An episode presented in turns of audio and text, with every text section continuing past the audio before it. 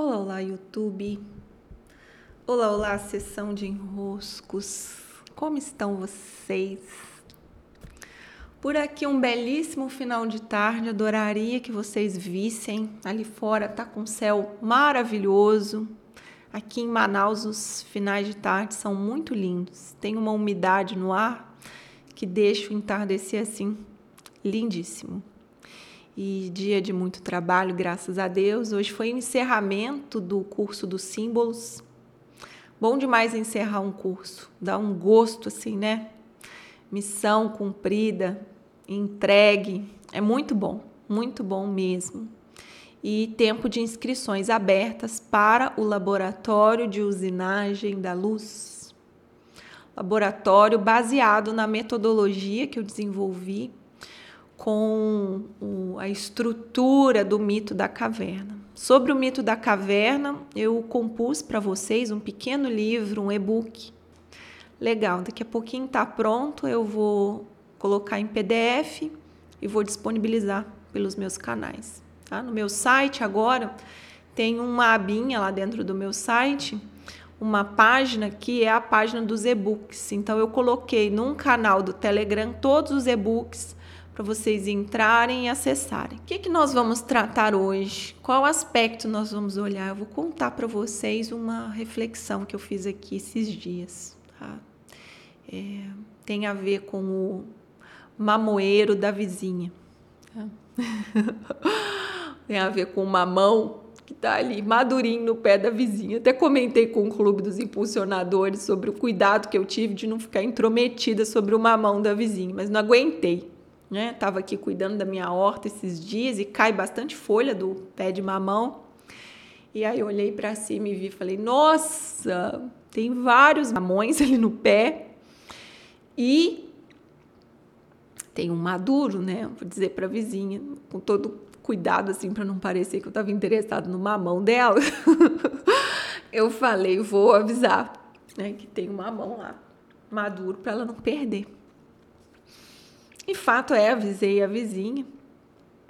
Avisei, mandei mensagem. Ela me disse: Ah, tô até sem escada, se me empresta a escada. Falei que emprestava.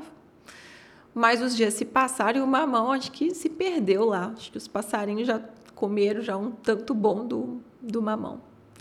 E eu fiquei refletindo né, sobre essa nossa.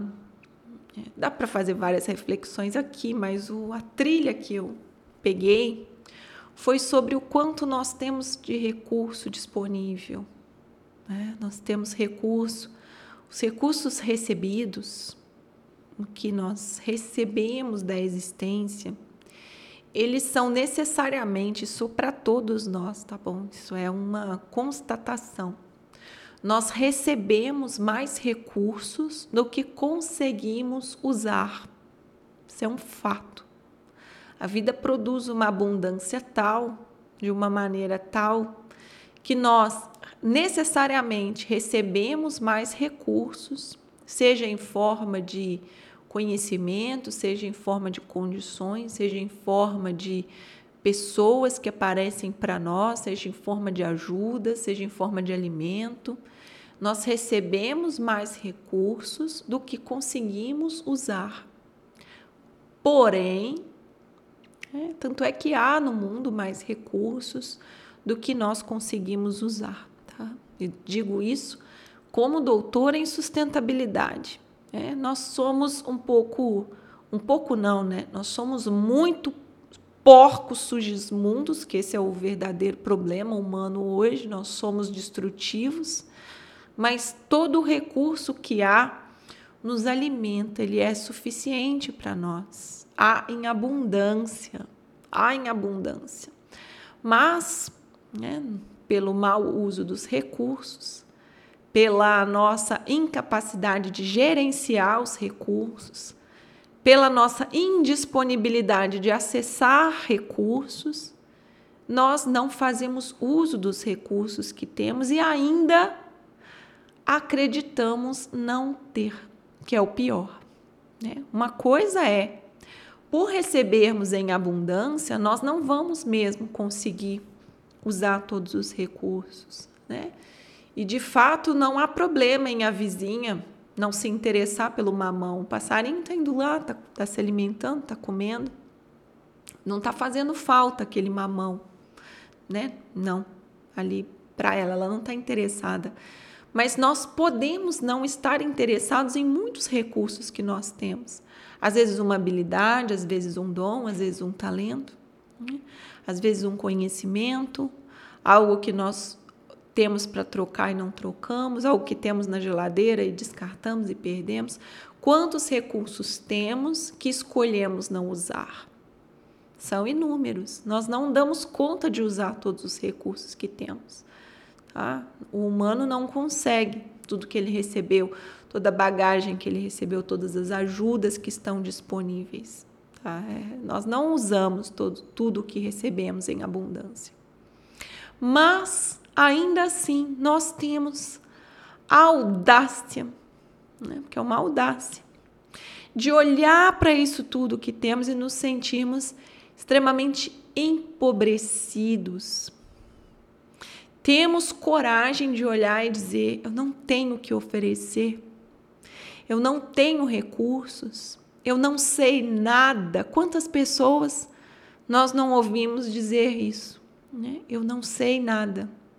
Eu não tenho o que compartilhar. Chega a soar, se olharmos bem para o que está em nossas mãos, para o que recebemos, para o que a vida nos deu, chega a soar absurdo. Mas sim, mas sim, é muito comum termos essa sensação. Eu não tenho nada a oferecer, eu não sei nada, é, e aí eu tenho que pegar mais um recurso, ler mais um livro, fazer mais um curso, comprar mais alguma coisa, é, por causa da sensação de que não tenho o suficiente. Então é uma dicotomia do humano, tá? Que acontece com o humano. Isso é assim, está inserido no nosso modo de pensar, porque ainda não percebemos a riqueza que somos. Há uma, uma frase que certa vez eu ouvi, acredito que foi do Prem Baba, dizendo: às vezes estamos sentados em cima do tesouro, nos comportando como mendigos. Acredito que não é às vezes. É, em grande parte das vezes, nós ainda não nos demos conta da riqueza que temos em mãos para compartilhar. E como que o compartilhar, sempre digo, tenho essa máxima que eu assino lá no Clube dos Impulsionadores, que é é na troca com o outro que o giro acontece. Eu começo a compartilhar, eu começo a perceber o quanto aquele recurso que eu olho e falo, ah, isso aqui nem tem tanto valor, isso aqui nem serve para muita coisa, como que ele serve né? Como que ele serve? Serve para o outro, serve para o vizinho, serve para o amigo, serve para aquele senhor que está passando na rua e que às vezes você pode entregar algo que você tem. Então, essa é a nossa é, no, é o nosso desafio, né? perceber que temos e que somos essa riqueza, que temos sim a bagagem para compartilhar, que recebemos em abundância os recursos e o máximo que for possível nos comprometermos a fazê-los circular, né? fazer a circulação do recurso. Nossos medos, nossas inseguranças né? nos impedem de compartilhar no nosso máximo potencial nossos defeitos alquímicos, que são os pecados capitais, né? nosso egoísmo, nosso orgulho, nossa preguiça nos impede do compartilhar máximo dos recursos. Mas eu olhar e dizer que eu não recebi, eu olhar e ter a coragem de dizer que eu não tenho o que compartilhar, isso é muita falta de luz própria. Por isso a importância, volto a convidá-los para o laboratório de usinagem da luz há algo muito descompensado no meu ser que está muito longe dessa luz de abertura, de troca, de bem maior, me impedindo ao compartilhar. que é a nossa verdadeira natureza divina, verdadeira natureza criadora. Né? Mas quanto mais desconectado da fonte eu estou, mais eu acredito que eu não tenho recursos, mais eu sofro da falta de confiança, mais eu me sinto em escassez, mais eu preciso de mais e mais e mais e mais, como se eu fosse suprir um vazio existencial, um vazio dentro de mim que não vai passar com eu trazendo coisas de fora para dentro, mas sim eu entrando em contato com essa luz que vai é, criar essa expansão de dentro para fora, essa confiança, esse amor próprio é, de dentro para fora, porque estamos em contato com a fonte verdadeira. Então esse esse vídeo reforça a mensagem de olharmos para os nossos recursos, checarmos o que verdadeiramente temos.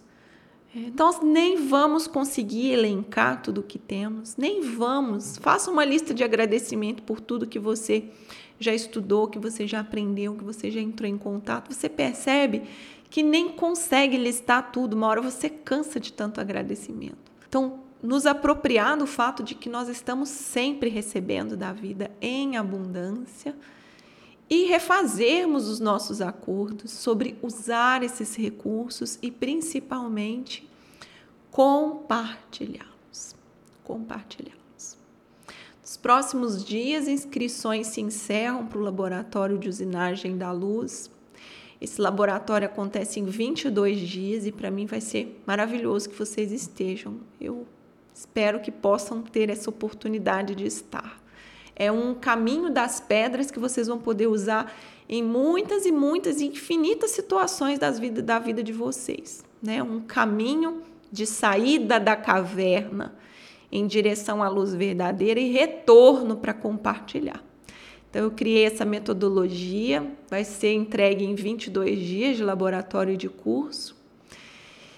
E com ela, essa luz verdadeira, por isso chama usinagem de luz, a gente pode estar um pouco mais em contato com essa fonte, é o nosso aprendizado mesmo, de todos os dias, né? Nos lembrar que estamos sentados sobre um tesouro e pararmos de nos comportar tantas e tantas vezes em escassez, em insegurança, como mendigos. Sim? Recebam o meu grande abraço, beijos